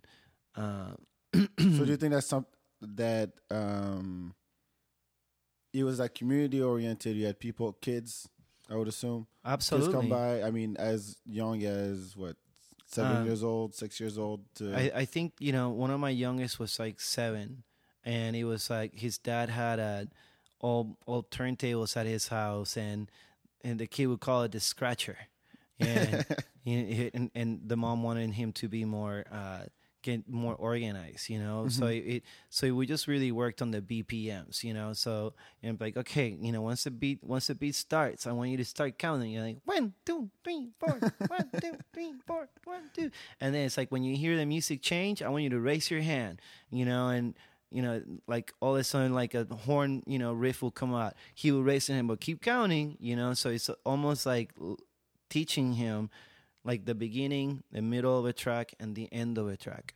um, to professional, you know, accountant women that would come in like in their whole suit, like, oh hi Manny, okay, let's do this, you know, and they were just getting their DJ mode and beat match, and they were like, yeah, they weren't like trying to hit on me. They were. It was really about The, The- music and learning. And, the experience of DJing, Yeah. you know, and, I, and and a lot of people wonder what's what's happening back there. So I, I felt that that that needed to you know be part of it. Um, I mean, that's that's um, similar to what um, Dub Academy is doing. For sure. Yeah. yeah, no, I mean, props to them, man. You know, they Yeah, you know they they- they're doing some some amazing stuff, and uh, you know, to this day, I I want to come and, and teach over there. Um, you know- Benzo, if you're listening. oh, he knows. I mean, you know, at the same time, I, I, I I'm really happy where I'm at. You know, uh, DJ Dojo, it really kind of ended up being too much for me, just for because I was also performing a lot outside, doing like big, you know, bigger shows, Yeah. getting into a bigger production. Um, you know, and You're uh, traveling a lot too. I mean, I haven't really traveled a lot, but I would say I travel between four or five times a year. Uh-huh. And then locally, I do a lot of different events for like nonprofits, like you know, Dell's Children Hospital, uh, Live Strong Foundation, you name it. You know, so it it would take time for me out of the dojo, Mm-hmm. and in through South by, I would be out more out than in. You know, renting out. Back then, I was kind of like I had a lot of turntables for rent, and South by was just getting into like high, you know, getting acts for DJs. Now, excuse me, they have their own their own DJ, you know, team. Uh, Richard Gere is part of that, where Yeah. he just like just slay out all the different venues with with turntables.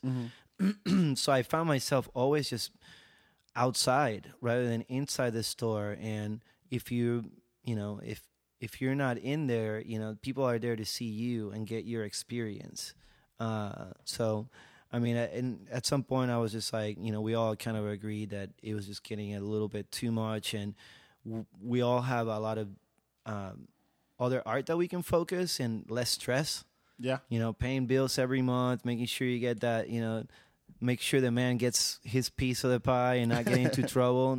It was just way too much stress, man. And I, you know, I, I like it more like this where I still give DJ classes uh, in my own time, and uh, you know, I, I my weekly gig right now is at Pure Austin, the gym. Oh, really? Mm-hmm. I've been DJing there for three years. So every, ev not every Wednesday, but on, on a, it usually falls on a Wednesday, and I kind of set up my own schedule. So like if I have to travel, I'll put in so many hours one Wednesday, and you know, like for example, in October, this whole the the last two weeks I haven't worked there, but when I get back from Miami, I'll kick out all the hours. So I'll do uh, two spin spin cycle classes, and then I'll do a kickboxing class, and then I'll do a uh, yoga class. What do you play, though? I mean, you know, through different uh, uh, instructor has a different way of what they're doing, and it's actually really, really complicated whenever they know that you you can be complicated. Yeah. because they will want like something the first two minutes want uh, something that's gonna go a certain speed you know? So i want to go you know uh, um, dubstep 80 bpm trap gangster you know it will go so you're pedaling stronger you know what i mean? You're going up a hill. That's why they call it like you know uh, uh, increments of like hill uh, hill climbing and then straight and then going down where you can go boom Yeah, boom yeah. boom boom uh, Interesting. So, so two hours of that, it get it gets really really. Which location intense. is that? Uh, usually it's downtown, the one across the street from Whole Foods on Fifth and West Fifth and Lamar. Okay. Okay. upstairs uh, every last Wednesday is what a deal Wednesday, so I can get like four people in and you know enjoy the any other locations. They got three two locations, Okay. one up north, and anyway, um, then I do a kickboxing class. And the kickboxing class, they wanted 130, 125 BPM so that your you know you reach your heart rate. But uh, w- what they don't like is having that breakdown that a lot of the dance tracks have, which even on the dance floor, people don't like them that much. You know, Or- What, what do you call the breakdown? you know, like it goes oh, and it's like empty sound, and you're like, "What happened?" You know, and they're like, and some of them are so long that you know, if you're working out, you you know, the instructor's doing certain hands, so I have to loop the track while it's going through the breakdown and then bring it back in, Mm-hmm. you know, and letting it happen. So that's like 45 minutes to an hour of that where, and if you mess it up, you know, the whole, the whole dance move is messed up. Like, oh, you know, Yeah. so it's, you have to be right on point. I mean, level of errors becomes really, really little bit. So I think that helps. I, I love challenges and I like just like, screw it, let's go for it. And, um, all the instructors we finally have like instructors that get it that like the music that i play they know that what we're gonna do you know and i pay attention to the instructor too so like if i go okay if the instructor is going one more round of you know high kicks one two three four and then i drop a different track you know so it, it helps it shifts the whole class so everybody anytime i'm in in there it's not just like oh how fun there's a dj it's like it's gonna be an experience like here we go you know I love it. I love it. Let's. uh We're talking for an hour and fifteen. We're not done yet. yeah, I'd love to say I love it. I, don't, I, I can ask one question and then you just start talking. I love this. I love this kind of interview. Anyway, uh so let's talk about the Peligrosa thing because you were inducted uh, last year. that's right our sixth year anniversary. Now, I've been wondering this for years. Like, why were you not in part of Peligrosa before? man I, knowing that, come on, you're from Puerto Rico, you know you Latin stuff. Orion's been doing it for a while. So, what Yeah. was when? What was the the moment? Well, you know, I I think that that I always wonder that myself. You know, for a really long time, and I was like, man, dude, why why would they want to invite me to this party? You know, like I, but I mean, I I just think that they were just focusing into making the party fun, and everybody was hitting them up. everybody was hitting them up to be part of the crew. You know, Yeah. and I kind of just stopped even worrying about it and just going out and hanging out, you know, and and just show love and dance and and do do what I do to the point where you know I was on stage with them and kicking it, or you know sometimes I wouldn't be, but people will come up to me and say, "Hey, aren't you part of Peligrosa?" you know, like for years, Yeah. you know, and I was like, I got to the point where I was like, I'm I'm a. Uh, Affiliate. no, I, no, I said I, I, I'm part of the, the the fan club, or like I'm a member of I'm a member of the fan club, uh, or something like that. Hon- Honorary member. I was like, Honorary "Honor- member, honorary yeah, yeah. member. You know, just use it like that and be like, look, you know, it's, we're all family. You know, it's always a great time, and and just pushing that.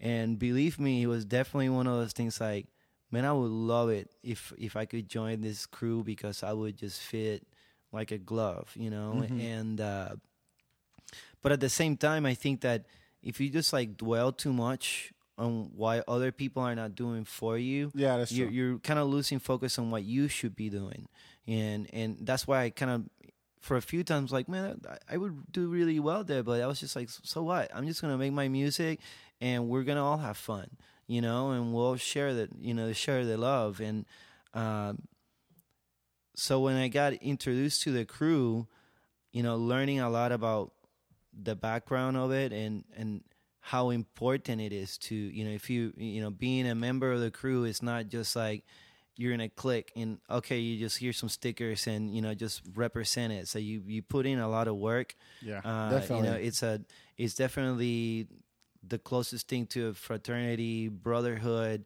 Like you're sweating tears. Sometimes you know you you work you know, one night you're not gonna get paid at all, and one night you're partying all night and you didn't get to DJ, you know, and you get paid. You Yeah. know, you never know. you never know. And and but it's not even about that. Like you know, we all pass flyers.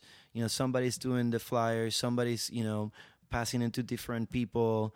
We all get there at certain times. Certain people bring in the turntables, and you know, w- behind the scenes, in order to be in Peligrosa, you have to earn your stripes. And, Yeah, and I definitely.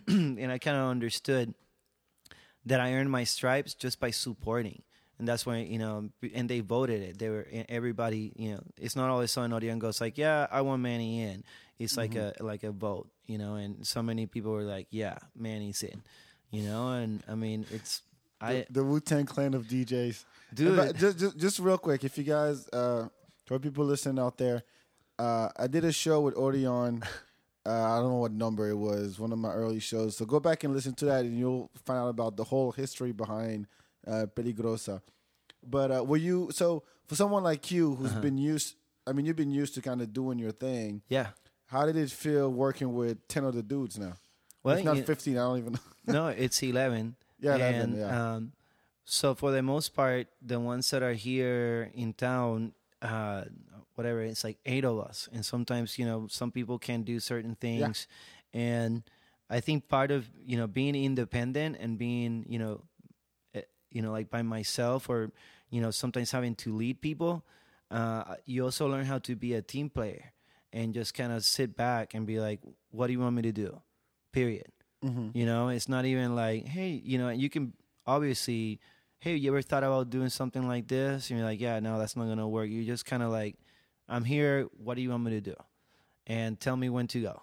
Mm-hmm. And that's it. You know, and so you show and prove basically. And that the more you do that, the you know, the more stripes you earn, and it shows that you're really committed and and push it. So, I mean, I love actually just tell me what to do. I want you to go bat now, you know, go play some tracks, you know, you know, and do your thing.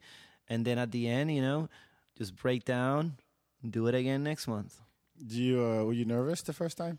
Hell no, man. Shit. That's Hell like, no? no way, dude. Of course not. I mean, I You felt at home, and you're like, "This is what I want." I mean, it's you know now, now you know it's I'm wearing I'm wearing the stripes. You know, it's like uh, before I was just like you know honor, honorary. Now it's like I'm part of the posse. nice. You know, and uh, and actually got to DJ rather than just like before I would just get on the mic and uh, scratch a little bit.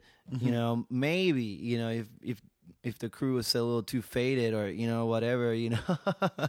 uh, but for the most part, I couldn't. You know, I wasn't DJing. Like maybe I scratched like two times or but I mean, like um, from when I heard you at first, there wasn't that much. Or maybe maybe I'm wrong, but from what I heard, Uh-huh. um, there wasn't that much Latin.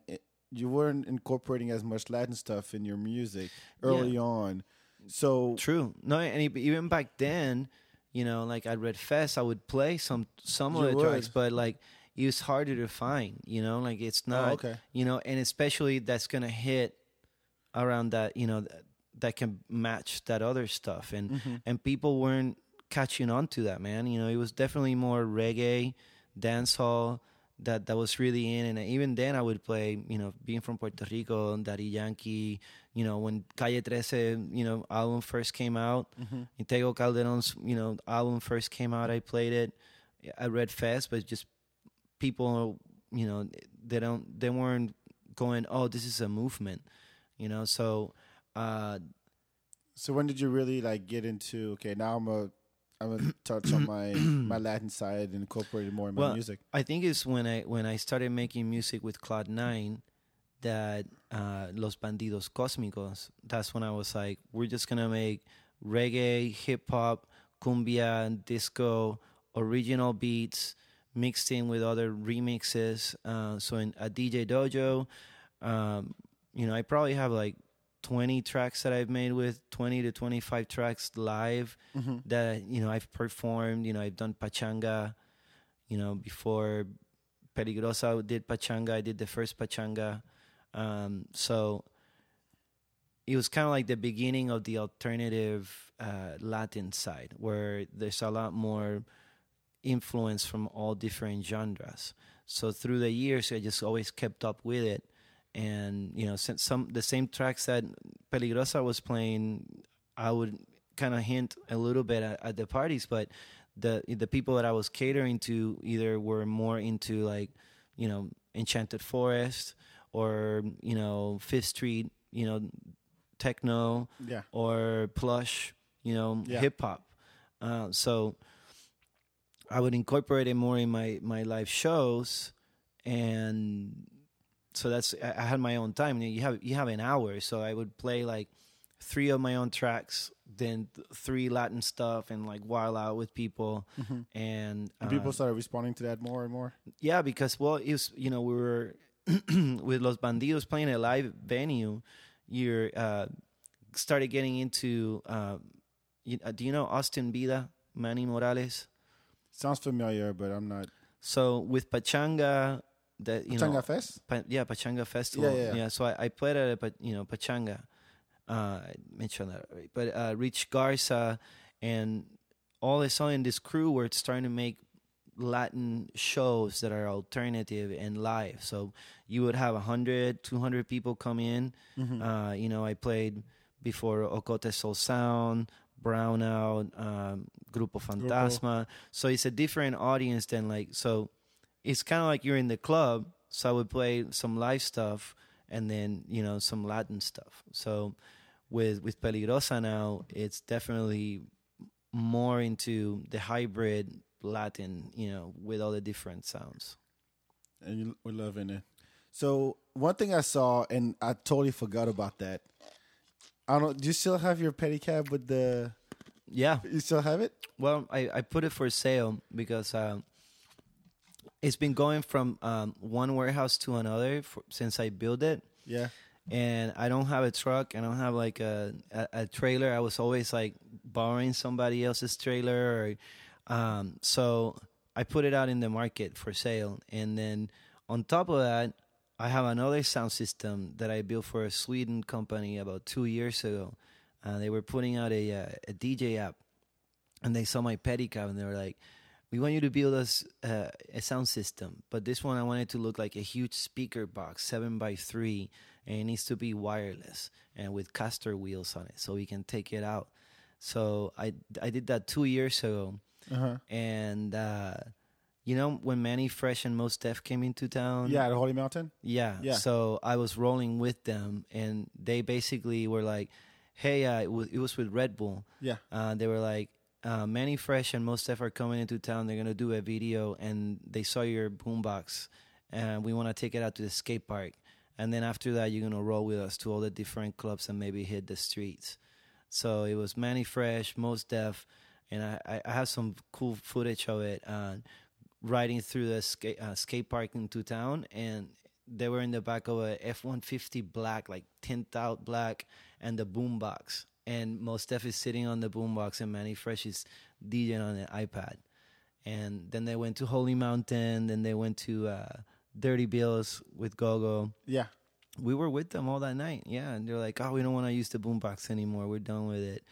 Uh, so basically, I, I got to keep the boombox after the Sweden guys left. Oh, cool.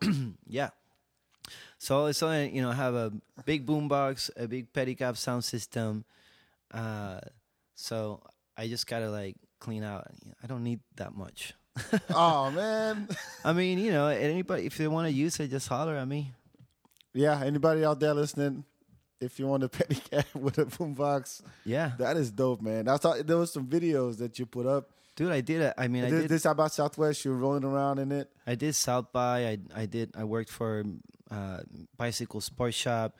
I mean, that's one of the things that has really helped me like find my own path. You know, is having a pedicab sound system. All of a sudden, I'm doing a lot of like events. You know, that are more daytime. Yeah. You know, healthy stuff outside in the club. You know, so it's being creative and and get other other clients. And you're still doing it. Oh yeah, man. All right, let's talk about your different projects. Uh, There was Starlinks. Yep, with Big Face, MC Tiger Lou, sometimes Ken X. He's part of the Ken Ken Lloyd, uh, which is he's part of uh, one of the first like hip hop movements even when T Double and Babu were uh, Big Game Hunter. Yeah. You heard that name? I heard that name. Yeah. So you know, Tiger Lou was part of that, and and Ken X. Uh, so Starlinks, you know, it's all beats that Big Face made, and we just like play certain parts or play backup vocals. Mhm. I was just like, man, I, I want to be in your band, dude. That's just badass what you're playing. And uh, we made a track with Afrika Bambaataa. That, No shit. Uh huh. That we we still big face. Got to get on that. Um, so I don't know if people know, but you know, we we threw a party with. We used to throw a party called Rocket. Uh, it was with Grupo Fantasma, uh, Brownout, Yeah, Brownout. and Tiger Lou, me, and and Big Face, and we would get dressed up in uh, in super galactic funk outfits. You know, that was like the thing. It was kind of like a mega funk party, and it, it happened just like us hanging out at over at Javi's house, Big Face, and Adrian was there. And we're like, wouldn't it be cool? We just start getting dressed up and do like a funk party. And uh, the first one we did was at Continental Club hmm and me so big face and tiger lou and i are dressed up and we're we were like okay we're here. And there's these like country dudes playing before us and they just see us all dressed up in co- you like, know what the fuck? in cosmic suits. They were like what is happening? Like yeah we're we're having a party tonight here. And it's a costume party and we we put that in the flyer. Nobody came dressed for the party dressed up except us. And uh, all of a sudden when the guys from brownout come in and they see that we're like decked out to the max like oh shit. They started looking for tinfoil and start making like little bandanas and like little antennas and stuff like that. So we did eight uh, nine of them in total. And we brought Afrika Bambaataa with the help of transmission at club de ville rocket 7 i think. Uh, yeah it was for a halloween party. And that's how we got uh, introduced to being part of the zulu nation you know hanging out with Bambaataa Ho- Were you were you starstruck? I mean, this is kind of what I wanted. You know, I mean, I was more like, look, man, I, you know, I think you're the bomb, and pe- you need to be out here, and what we're doing is exactly what you're about. Yeah. You know, and, and we want to be in your crew. You know, and uh, after after that, like I I still talk to Bambaataa. Like, You got his blessing. Like, okay, you're legit. You're part of the. no, I I I, lost my wallet, like uh, my ID, like two, like probably like a year ago. But I, I'm certified Zulu Nation. Like I have my own card, and it never Really? expires. Yeah, yeah, I am You're certified. part of Zulu Nation. Uh huh. The Universal Zulu Nation. Yeah, Charlie, D- DJ Charlie, he's also part of uh, Really? Zulu. Yeah, yeah. He's like Zulu certified. Yeah. I want to be Zulu certified. I know what I have, but shit, that is dope, man. I mean, I really, know that. yeah. I mean, you know, you can go to the Universal Zulu Nation uh, website and you can apply for it. Now, getting in, in No, I know. I maybe mean, somebody's not ever gonna reach you, and you just gotta keep going and, and push it. And because you know, Bambaataa is a really good friend of mine. He, you know, he, I I got my card, and I mean, he makes sure to like call me on my birthday, um, uh, Father's Day. I mean, Bambaataa is he he looks like really tough dude, but he is just like an angel, man. Did you go to the DJ Shadow thing they did? You know what? I had some uh, previous engagements that I couldn't miss, Oh, but man, uh, it's so uh, good. I know, man. I, I know that I'm not. I'm not gonna rub it in. no, I, I, yeah, and believe me, for me, it was uh, uh, I need I needed to be at, at, at this uh, other engagement. You know that nothing could stop it. No, that's Uh, fine. I, I mean, but I don't know how many times I, Cut Chemist and DJ Shadow are ever gonna do a tribute to Afrika Bambaataa. Yeah. You know, um, so and and, and and people are just keep on talking about it. You know, and it's amazing for the DJ culture coming back to seeing what the actual real DJ does rather than what you know that battle between what's really DJing and what's pushing buttons. You know, Yeah, we, I've talked about that a lot. Sure. and, and uh, I mean, just did ACL, right? And I'm. I saw um, uh, Diplo with Major Lazer, Mm-hmm. and I didn't care for Calvin Harris or the other guys, Right. but I'm like, all these guys, I know they're rock stars, and they're producers. They're not really a DJ. And they play Mm-hmm. Right. their songs. Even Gramatik, I saw Gramatik twice. Uh huh. Great beats. The man makes some great, great beats. I love his stuff. Totally. But I'm like, okay, you're up there on stage. Why don't you make a beat right there or give me something? But he was playing the same stuff that you would hear on his albums. Mm-hmm. Right. And all he would do, okay, let me turn the bass down, let me turn it back up, let me Right. s- uh, slow it down, let me speed it up again. Mm-hmm. And I'm like, that's not. I wanted, I wanted more. Yeah, no, you want more of an experience. Exactly. And, and let me know that you're not just Turning knobs and Mhm. stuff. Yeah. And I mean, it, it's pretty easy probably to judge somebody because they're not doing enough up there, but just you got to think about how much they're traveling and what's really going on and to keep that type of energy. Uh, I mean, Diplo and A-Trak, you know, I- you know, A-Trak for me it's one of like the most amazing, you know, dudes DJs out there. Like nobody can nobody can topple him, you know. Yeah. Uh, he's got he's got his stuff together. Got an amazing record label, uh, and and then he really cuts it in stage. I mean, if you ever if you ever get a chance to see A-Trak, I mean, he really mixes. He uses Serato, turntables, and he'll be house music this and that and da da da da da da da da da. You know, I mean, you've heard his story before, right? I don't know the whole. He's like a DMC championship at 16 or 19. Oh shit. Yeah, from Canada, and then his brother is Chromeo.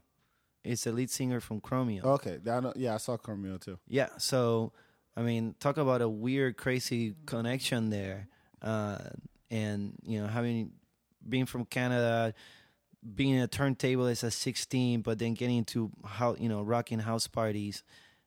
Year, I mean, he's. I don't. When does he have a real life?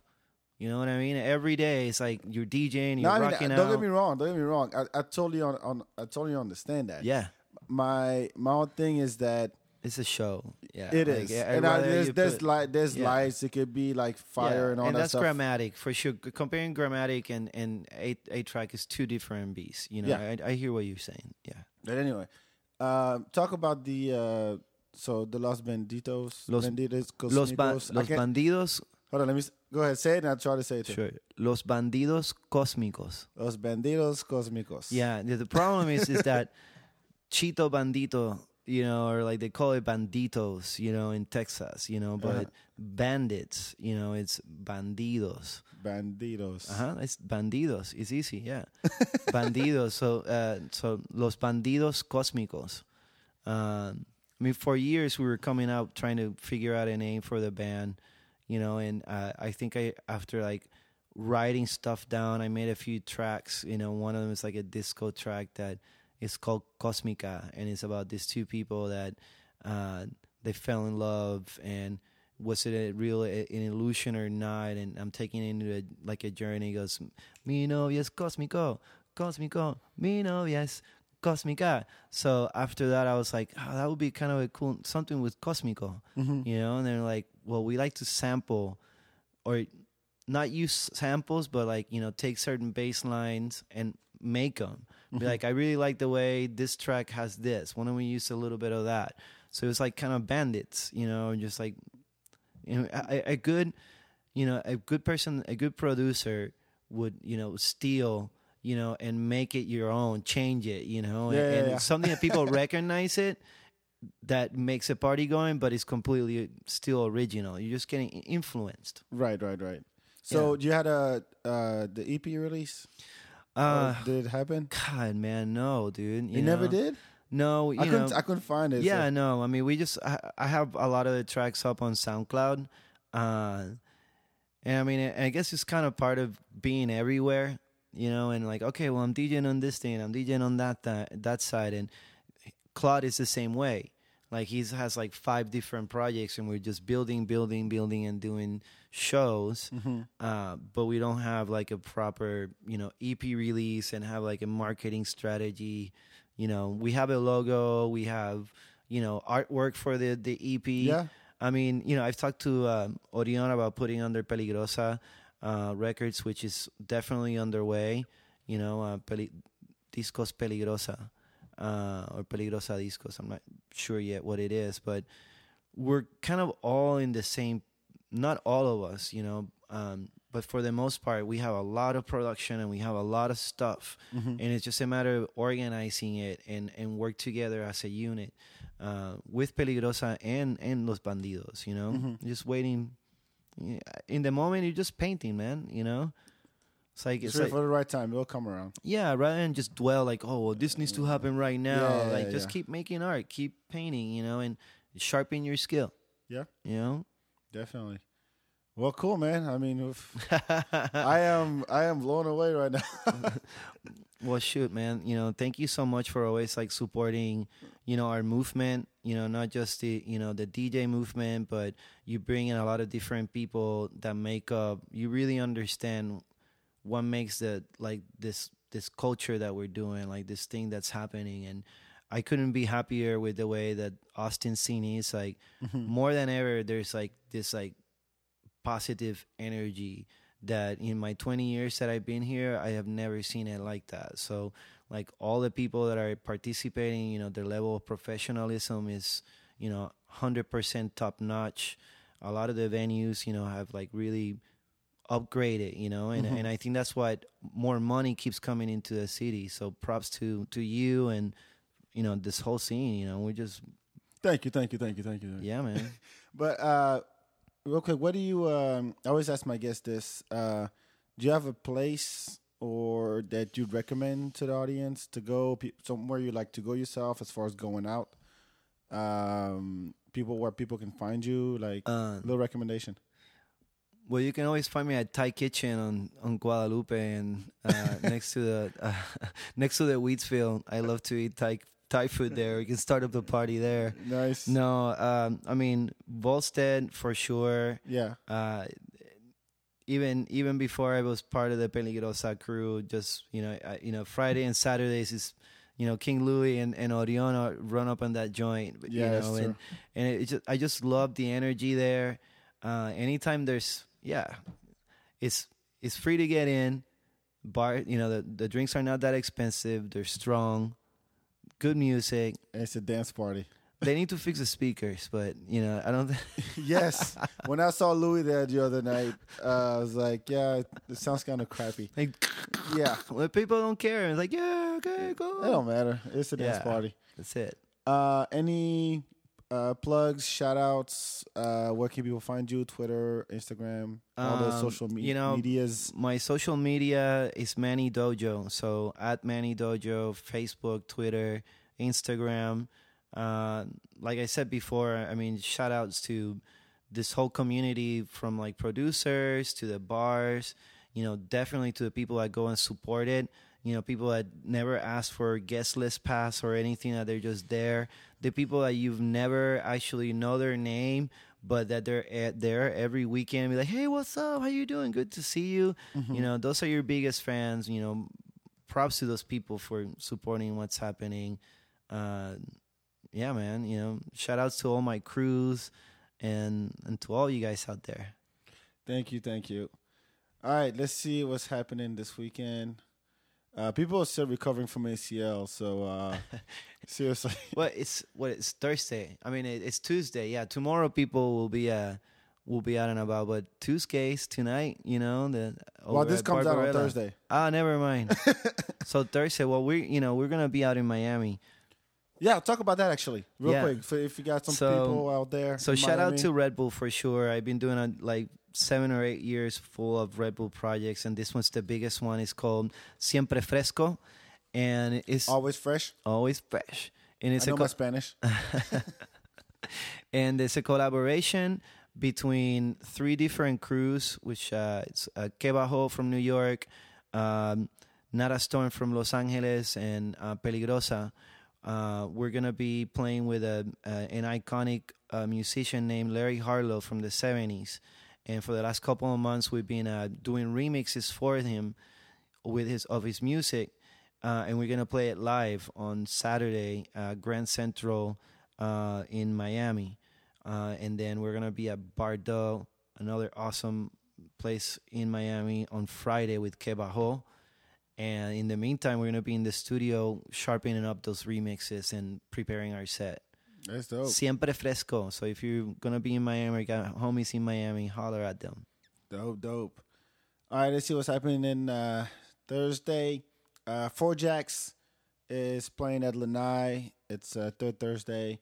So Mark Denham, Jamon, Blendy, Kadabra. I want to give a special shout out to Kadabra because uh, I know he listens to the show all the time, and he went on iTunes, left a review, and rated the show. So shout out to you, Dustin. Uh, if you like that funky house, that's what they do. It's a lot of fun. It's a big Oh, it's dance wicked. party. I, Yeah. You kidding me? I love that stuff. Uh, and then uh, same night, uh, Red Bull, Sound Select, uh, Run the Jewels, That's LP right. and Killer Mike at Red Seven, uh, with the the outfit and the League of Extraordinary G's. Uh, Three dollars with RSVP. I'll have the link on the post, so just go check that out. Friday's Peligrosa night. Blah blah blah. Shout out uh, King Louis' birthday. Oh, that too. Uh huh. Oh, shit. oh my god. That's gonna be a shit show. it's King Louis' birthday. Uh, Royal Highness, which I mean, i- i- is is King Louis and uh, Principe Siu, which he's part. He's uh, related to Selena. Like I think it's like cousins Oh, really? of Selena from Corpus. Yeah, and they make a lot of like Latin trap, like weird, you know, ravey Latino sounds. And Toy Selectah is gonna be in the building. That guy is like the godfather of. of oh, I saw him at the the Mad Decent party. Yeah, he's- that's why. he's he's part of the Mad Decent crew. oh, and, cool. Yeah. I mean, that guy, you know, he's he goes way back to like control, managing Control Machete.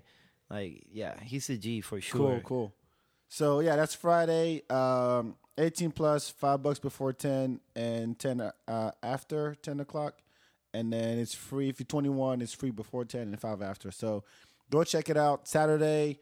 Uh, I don't really know. I would say go to Volstead. Go. I don't. Orion will be gone. Shit. Yeah, but so, it don't matter. Some, some, look, whoever's gonna be there it is gonna matter. be dope. Just it go. don't matter. You're gonna have some fun. All right, go see Miguel over at um, Barbarella. I think it's at Barbarella. It's, it, wait, where's Fuck Me, Fuck Me? Isn't that uh? no, that's Friday. Friday is fuck me at Eastern, Yeah, and then Eastern. Barbarella is Saturday, on Saturday. Uh, yeah, I mean, people are still recovering for ACL, so there's a. But the following weekend there'll be some more shit happening. Uh, in the meantime, um, make sure you go subscribe on iTunes, Stitcher. We're on SoundCloud now.